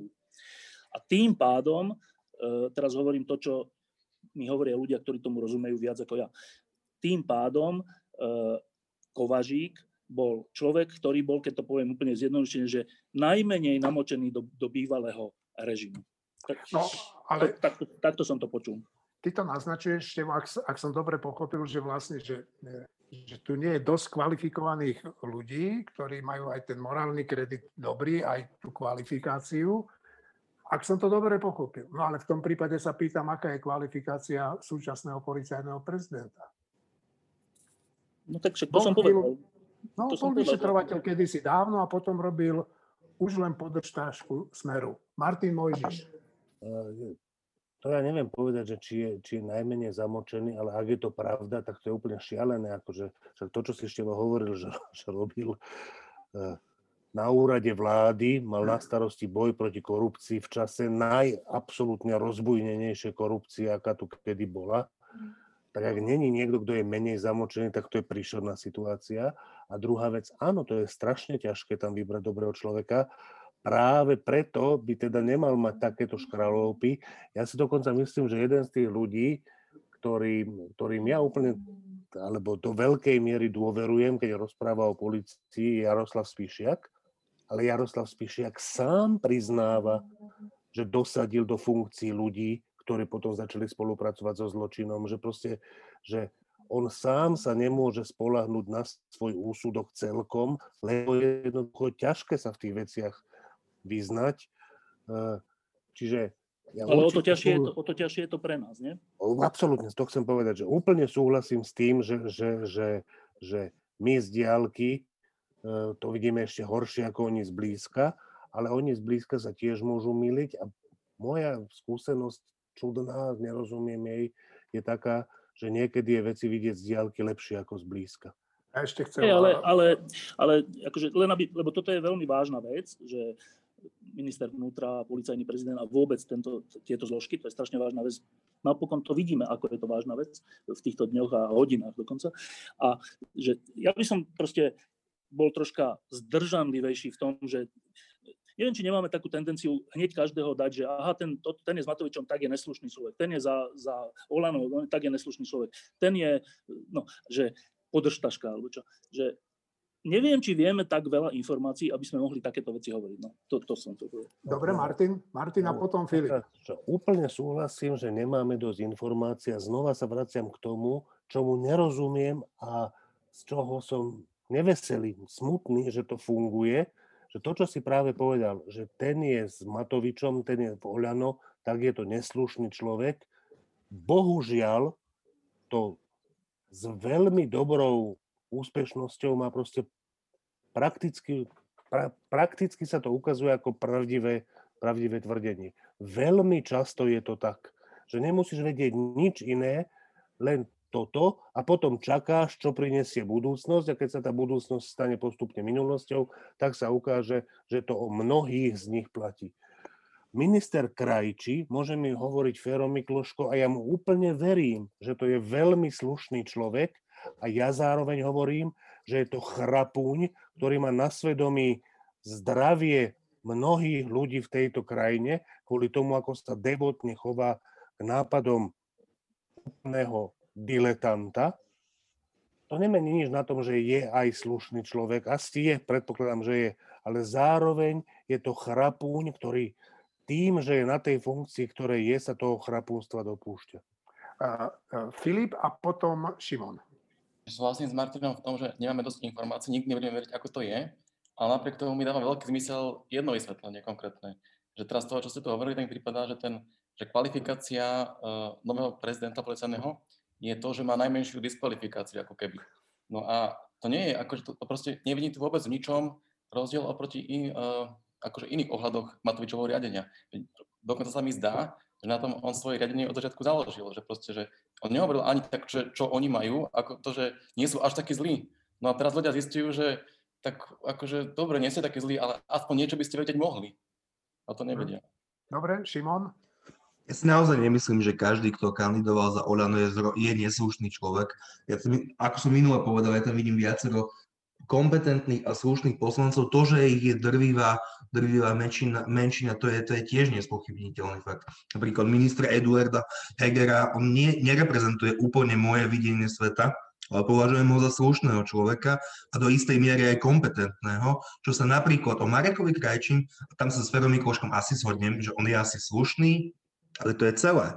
A predpoklad byť slušný, vedieť sa pozdraviť, vedieť dodržiavať bonton a etiketu nie je kvalifikáciou na poslanca alebo nebodaj ministra. Dobre, chcete ešte niekto? ak nie, tak uh, ja môžem, by som... ja, môžem ja ešte, aby sa... Aby jasné, sa... jasné, Martin, jasné. jasné. Ja si myslím, že, že Marek Krajčí je slušný človek nie len v zmysle, že sa vie slušne pozdraviť a že, že rozumie bontónu. Rozhodne to, keď hovorí Fero Mikloško, že je to slušný človek, tak sa myslí niečo oveľa, oveľa hĺbšie. Čo mimochodom, ja si myslím, že na Marekovi Krajčím celých skoro rok sa dá pozorovať, že on, keď nadtlačovka hovorí najhoršie klamstvá, tak je na ňom vidieť, že sa cíti nesvoj. Na rozdiel od Matoviča, ktorý to hovorí s úplnou radosťou. Čiže tá slušnosť sa podľa mňa prejavuje aj v tom, že on keď robí, že tie veci sú mu nejakým spôsobom protisrstia, že on rozoznáva, čo je správne a čo je nesprávne, ale nie natoľko, aby sa nepridal k nesprávnym veciam. Ešte jednu vec by som povedal, že eh, v tom, lebo to je úplne zaujímavá vec, aj zaujímavá diskusia, že Eh, však sme všetci boli eh, zaslušné Slovensko a všetci sme boli na tých námestiach a, a, a doteraz si asi všetci myslíme, že to bola správna vec a že, a že chceme takú krajinu a tak. Ale ako tá zaujímavosť je v tom, že, že ja by som trocha šetril s tým slovom slušný a s hodnotením ľudí takto, lebo, lebo tak poprvé, dobre, tak keď, keď, sú, keď súhlas s Olanom alebo kandidatúra za Olano je prejav istej neslušnosti, dobre. E, kandidatúra alebo súhlas so Sme rodina tiež. E, to, že za ľudia a SAS súhlasia a sú stále vo vláde tiež. Celá opozícia tiež, čiže nám potom vyjde z toho, že nikto okrem nás piatich není slušný. Lebo, lebo potom už o iných nemáme. No. A, a to, to by som, akože to tak nie je, podľa mňa. Že aj o nás, keby sme si povedali, máme nejaké stránky dobré a nejaké stránky zlé, nejaké slušné a nejaké neslušné. Čiže ja tým celým chcem iba povedať, že trocha šetríme s takými výrazmi, lebo, lebo sa to tak rozšíri, že už nezostane nikto slušný, len my sami a to už nebude slušné. Ehm, Martin sa hlási. Je, je ešte taká možnosť, že neprehlásime sami seba za slušných. Ja napríklad nepovažujem seba za nejako extra slušného človeka.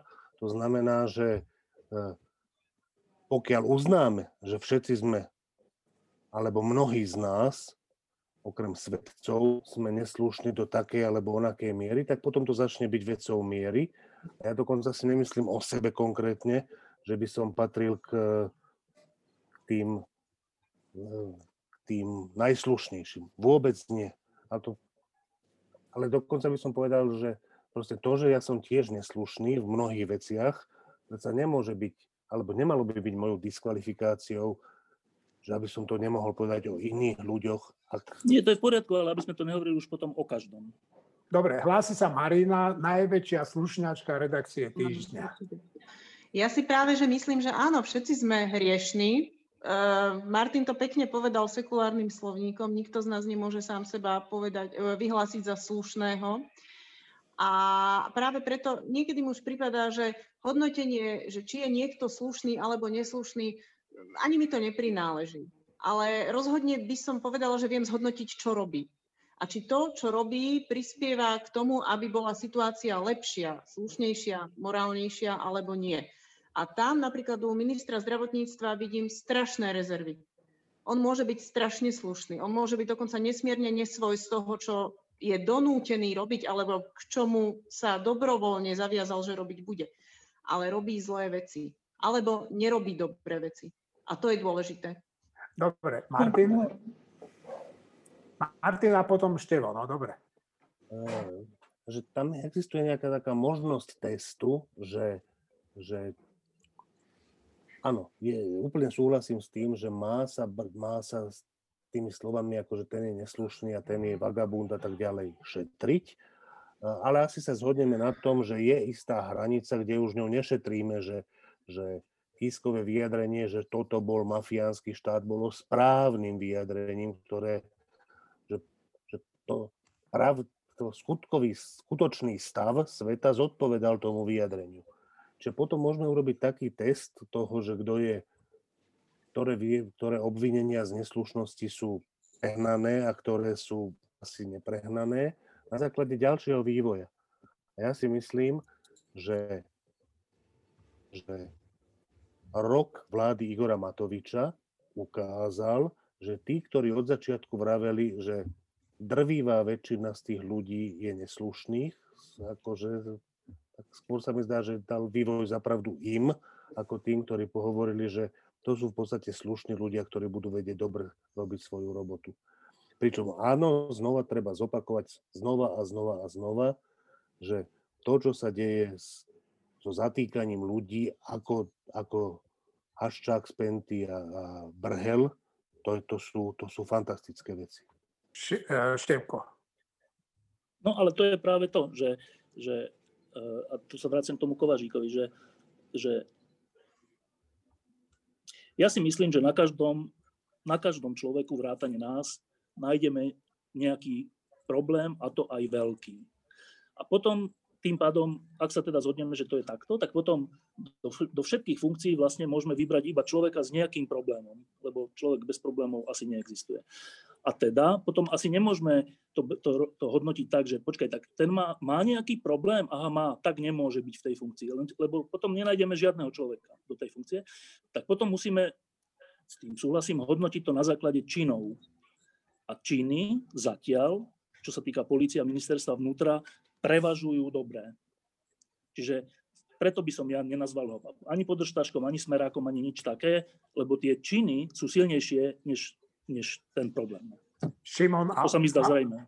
Šimon, a ukončíme to už tu, dobre? Ono pre mňa samotný morálny defekt nemusí byť nejakou značnou prekážkou. Taký velikán ako Winston Churchill mal tých defektov požehnane a roz, rozlišuje medzi defektami osobnostiami a, a kompetentnosťou a tá kompetentnosť je pre mňa maximálne dôležitá.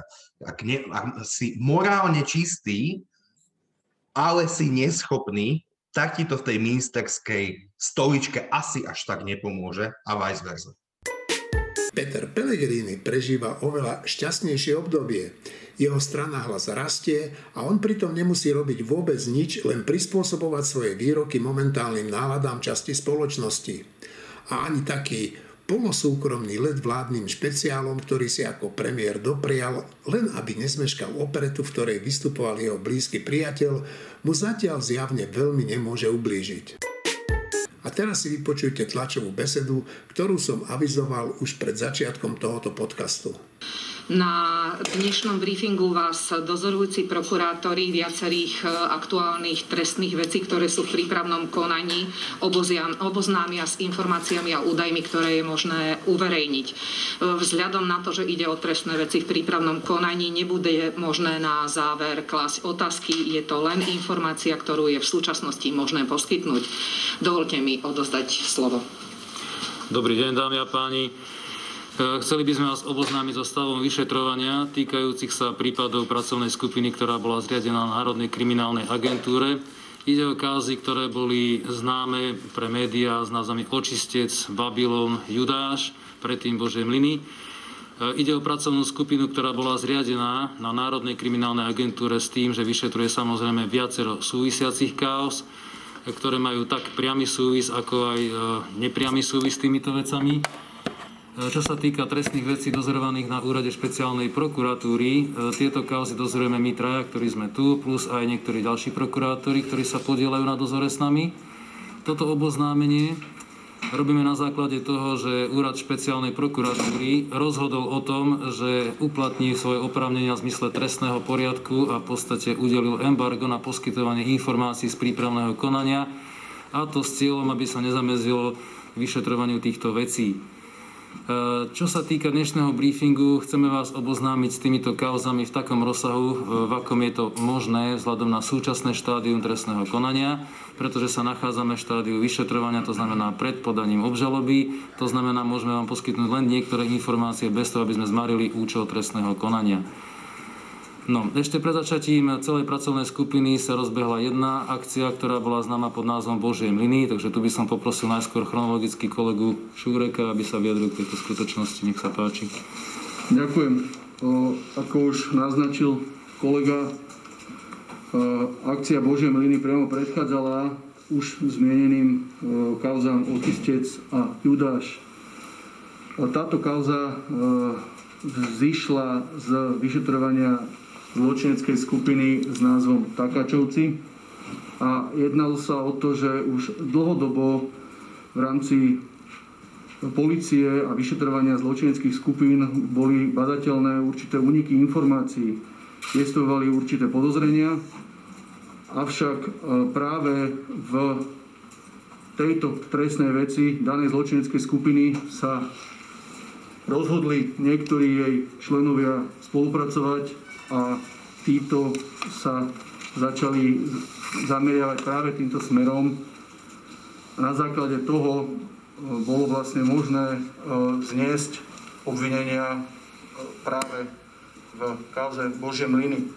Ono to malo určitý postupný vývoj, čiže neboli znášané tie obvinenia jedným uznesením, ale viacerými na seba nadvezujúcimi uzneseniami. Celkovo v tejto trestnej veci bolo znesené obvinenie 8 osobám, a to pre rôznorodú trestnú činnosť, najmä teda týkajúcu sa E, zločinu založenia, zosnovania podporovania zločineckej skupiny, e, neskôr aj e, zločin príjmania úplatku, zločin zneužívania právomoci verejného činiteľa a rovnako zločin podplácania.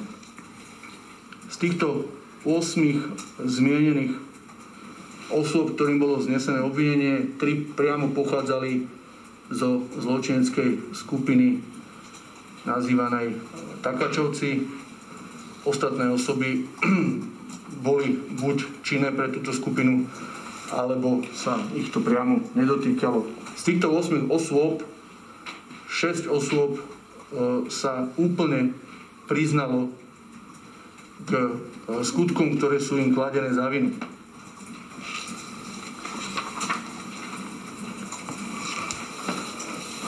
Rovnako treba povedať, čomu sa však ale kolegovia budú venovať potom bližšie.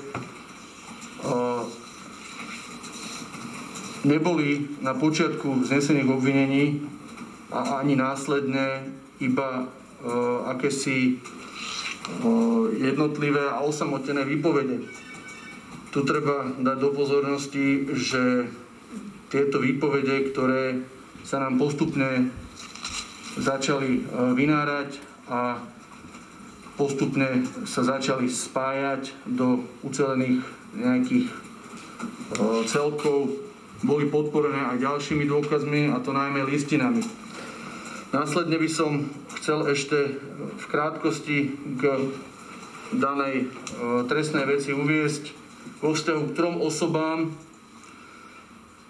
bolo pristúpené k zaisteniu majetku podľa paragrafu 425 trestného poriadku, nakoľko je predpoklad v prípade odsudenia, že im tento majetok uh, prepadne. Z týchto 8 osôb, ako som spomínal, sa nachádza do súčasnej doby ešte dve osoby sa nachádzajú vo väzbe. S poukazom na skutočnosť, že jednotlivé osoby E, priznali svoju trestnú činnosť a niektoré z nich aj spolupracujú naďalej s orgánmi činnými v trestnom konaní, tak e, boli či už vylúčované na samostatné konanie, alebo sa stali súčasťou iných trestných vecí.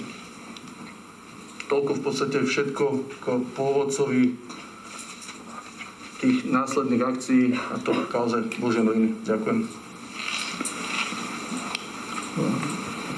Ja by som teraz eh, nadviazal eh, na kolegu s kauzou Očistec. Eh, v tejto veci, ktorá vlastne bola zrealizovaná v mesiaci november minulého roku, bolo doposiaľ celkovo znesené obvinenie 18 osobám.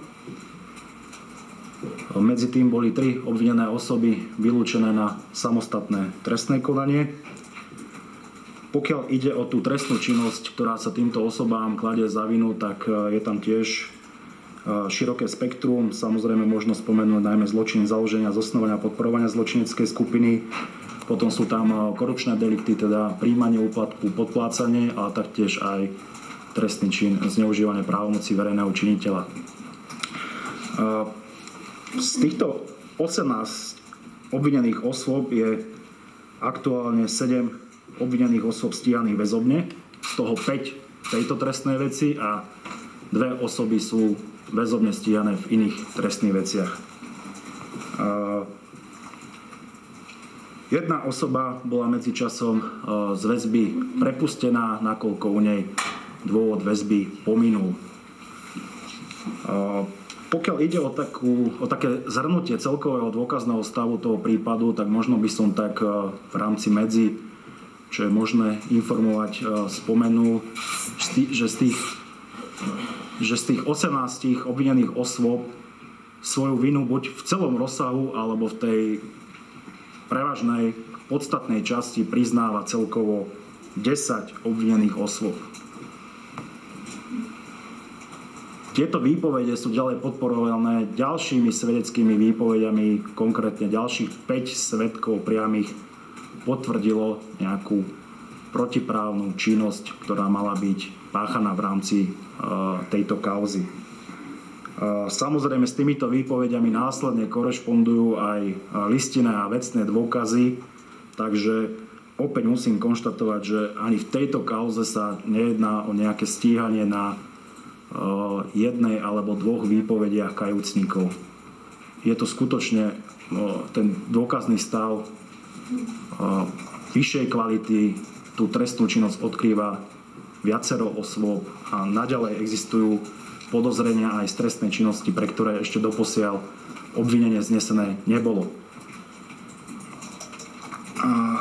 Pokiaľ ide o ten procesný postup a vyšetrovanie, tu treba zdôrazniť, že vo veci sa stále intenzívne koná, vykonávajú sa ďalšie výsluchy.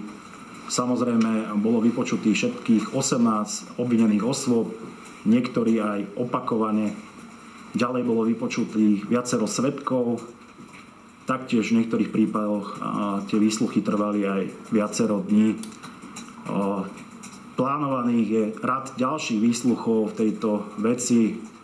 Môžeme uvieť, že podstate celý mesiac február budú taktiež prebiehať v tejto veci výsluchy svetkov.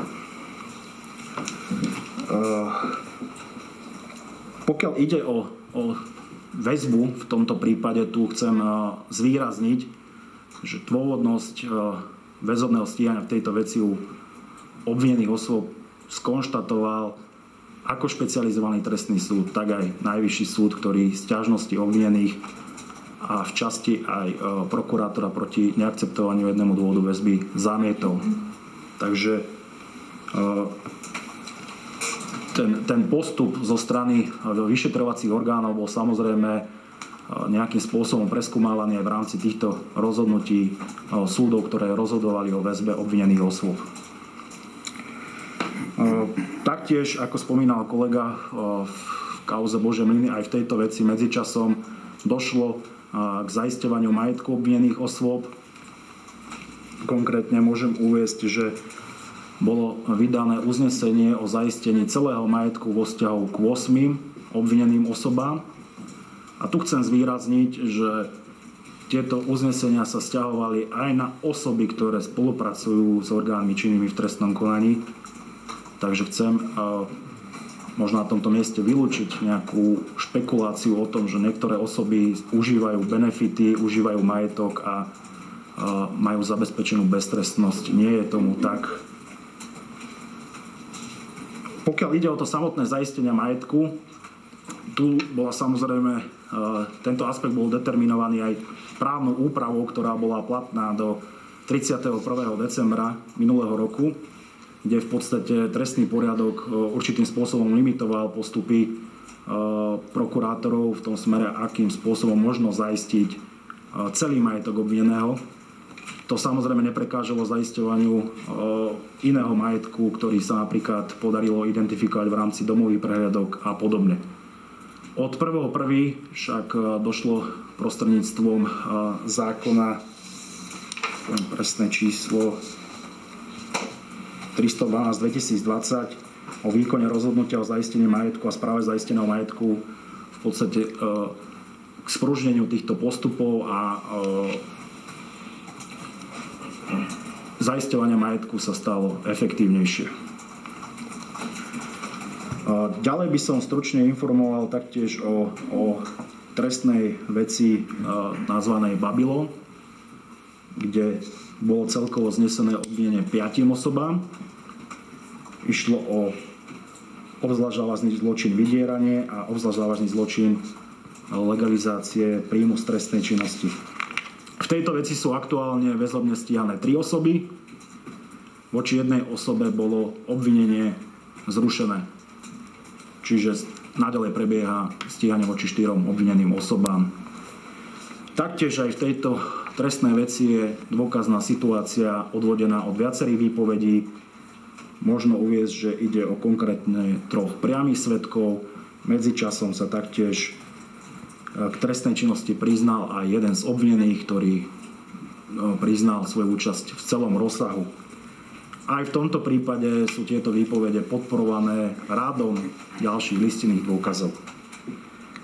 Chcel by som ešte zvýrazniť, že ani jednej z týchto dvoch vecí, ktoré som zmienil, nebolo voči obvineným osobám, a to ani spolupracujúcim, vydané uznesenie o zastavení trestného stíhania ani vo vzťahu osobám, ktoré výraznou mierou spolupracujú. Nebolo ani vydané uznesenie o podmienečnom zastavení trestného stíhania. Všetky osoby, ktoré sa mali nejakým spôsobom na tej trestnej činnosti podielať, sú naďalej ako obvinené stíhané. A zdôrazňujem opätovne, aj voči týmto osobám boli uplatnené zákonné inštitúty, bol im zaistený majetok a bude predmetom ďalšieho konania, ako sa s týmto majetkom naloží.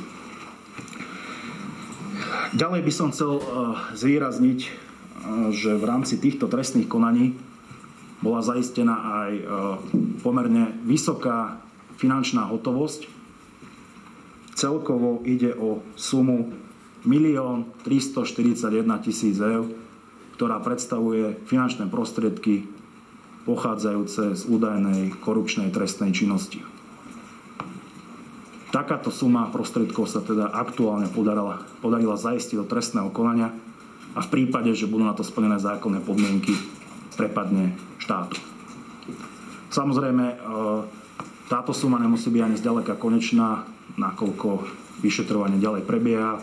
Ako som avizoval, aj okruh obvinených osôb sa môže ďalej rozširovať, respektíve môžu pribúdať obvinenia za ďalšie skutky aj osobám, ktoré sú už aktuálne stíhané. E, to je z mojej strany k týmto kauzám.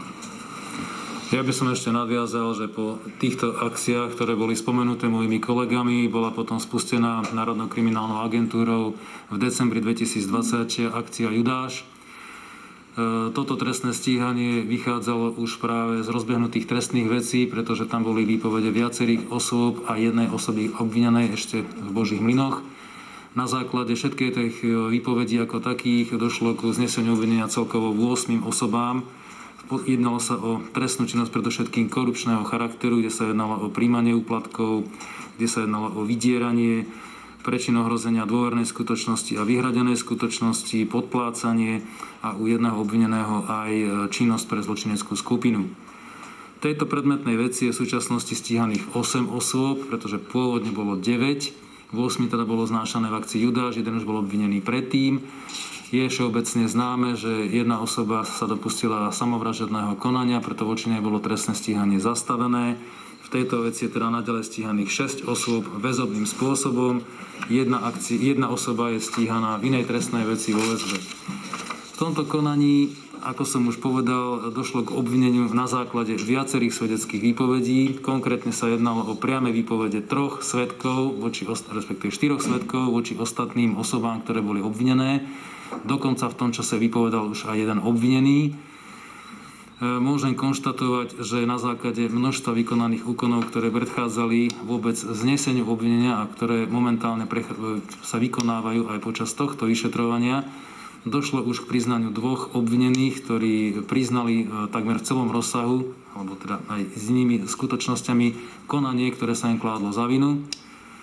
Aj tu je možné očakávať e, odnímanie finančných prostriedkov, ktoré tvorili profit z trestnej činnosti. Môžem konštatovať, že aj v tomto prípade došlo k zaisteniu celého majetku voči dvom osobám obvinených, jedna, dokonca trom osobám, vysvetlím. Jedna osoba je spolupracujúci obvinený, ktorá bolo zaistený celý majetok, pretože u tejto osoby je možné predpokladať uloženie trestu prepadnutia majetku. Potom bolo zaisťovaný celý majetok ďalšiemu z obvinených, vzhľadom na to, že je obvinený za takisto trestný čin, pri ktorom je možné predpokladať uloženie trest prepadnutia majetku. Jeden obvinený e, bol obvinený aj za legalizáciu výnosov z trestnej činnosti v inom trestnom súbežnom konaní, preto na základe týchto skutočností mu bol zaistený celý majetok. Čo sa týka vykonávaných úkonov, e, toto trestné konanie vyložene nadvezuje na všetky dovtedy vykonávané trestné konania vzhľadom na výpovede spolupracujúcich osôb. Toto konanie má isté prvky na náročnosti, ktoré spočívajú v tom, že sú tu obvinené osoby, ktoré patrili do policajného zboru. To isté sa týka aj ostatných vecí, najmä očistca. Navyše v tomto prípade aj osôb, ktoré boli alebo mali byť e, príslušníkmi Slovenskej informačnej služby. No a čo sa týka e, motivácie jednotlivých osob ako takých, e, ja by som e, rád urobil pár poznámok vo všeobecnosti na základe medializovaných informácií a v podstate rôznych názorov, ktoré sú produkované tak laickou vedenosťou, ako aj odbornou verejnosťou Podotýkam, že množstvo záverov, ktoré boli produkované e, vo verejnom priestore, je urobených e, vyložene bez toho, že by tieto osoby poznali dôkazný stav ako taký. Dovolil by som si robiť len pár poznámok skutočne k inštitútu spolupracujúcich osôb. E, toto nie je nový inštitút v našom trestnom poriadku. Je to inštitút, e, ktorý bol zavedený do trestného poriadku k 1.12.2003 zákonom 457 lomeno 2003. Poznáme tento inštitút a používame ho obdobným spôsobom, ako sa používa v celej Európe, ako aj v zámeri. Vždy ide o dôsledné preverovanie výpovedí osôb, ktoré ponúkajú spoluprácu a ktoré legitímne očakávajú v zmysle zákonných možností zníženie trestu za ponúknutú spoluprácu. Dovolím si upriamiť pozornosť na to, že aj v zmysle judikatúry Európskeho súdu pre ľudské práva postupujeme veľmi dôsledne pri preverovaní takýchto výpovedí a preto, ak niekto bude pozorne sledovať potom súdne konania, môže si všimnúť, že od momentu výpovedi týchto osôb prešiel vždy istý čas, kým došlo k obvineniu nejakých osôb a to bolo spôsobené práve dôsledným preverovaním ich výpovedí, zadovažovaním iných dôkazných prostriedkov ako výpovedí svetkov, osôb, ktoré neboli len spolupracujúcimi, ako aj zadovažovaním listín či iných dôkazných prostriedkov v zmysle trestného poriadku. Môžem teda úplne vylúčiť akýkoľvek politický motív stíhania v jednotlivých kauzách, ktoré boli doteraz prezentované. Vždy ide o trestné veci, ktoré sú robené výlučne len na základe dôkazného stavu, ktorý bol produkovaný počas vyšetrovania. Čo sa týka spolupracujúcich osôb, len by som chcel verejnosti osviežiť, že tento inštitút sme používali od toho roku 2003 v podstate v mnohých kauzách, ktoré rezonovali spoločnosťou, či sa jednalo o kyselinárov, či sa jednalo o okoličániovcov, Adamčovcov, skupinu Miroslava Štvrteckého, Síkorovcov, Piťovcov, Šátorovcov, v súčasnosti Takáčovcov. Rovnako bol používaný pri samostatných trestných činoch úkladných vražd, ako bola vražda Kaciana, Mišenku, Čongrádyho a pri mnohých iných. Takisto sa takýto inštitút používal pri väčšine korupčných trestných činov, ktoré boli dokazované v súvislosti s páchaním trestnej činnosti verejných činiteľov. Takže to je, čo sa týka kajúcnikov, tzv. kajúcnikov, aj keď tento pomer, alebo tento pojem, pardon, my v trestnom poriadku ani nepoznáme v tomto handlivom slova zmysle, jedná sa o spolupracujúce osoby. Čo sa týka mnohých názorov verejnosti, aj odbornej vo vzťahu k kolúznej väzbe, Dovolil by som si poznamenať toľko. E, prokuratúra posudzuje dôvodnosť väzby v zmysle trestného poriadku. To sa odráža v návrhu na vzatie do väzby a neskôr pri preskúmavaní dôvodnosti väzby, to znamená pri zmene dôvodov väzby, respektíve pri prípadnom vypustení alebo pridaní nejakého dôvodu väzby, aby to bolo teda verejnosti jasné. Všetky dôvody väzby, či už je to kolúzna alebo ostatné dva, sú preskúmávané z úradnej povinnosti počas celého trestného konania. Kolúznu väzbu máme danú v trestnom poriadku takým spôsobom, že má svoje časové limity, ktoré nie je možné prekročiť. Dôvody väzby preskúmava tak prokurátor, ako aj sudca pre prípravné konanie a v prípade podávania sťažnosti aj sťažnostný súd, čo je v prípade kaos, ktoré sú pred špecializovaným trestným súdom Najvyšší súd Slovenskej republiky. vo všetkých kauzách, ktoré sme tu prezentovali, tak ako už aj kolega spomenul, bola dôvodnosť väzby potvrdená tak prvostupňovým súdom, teda špecializovaným trestným súdom, ako aj súdom, ktorý bol v sťažnosti, a to je Najvyšší súd.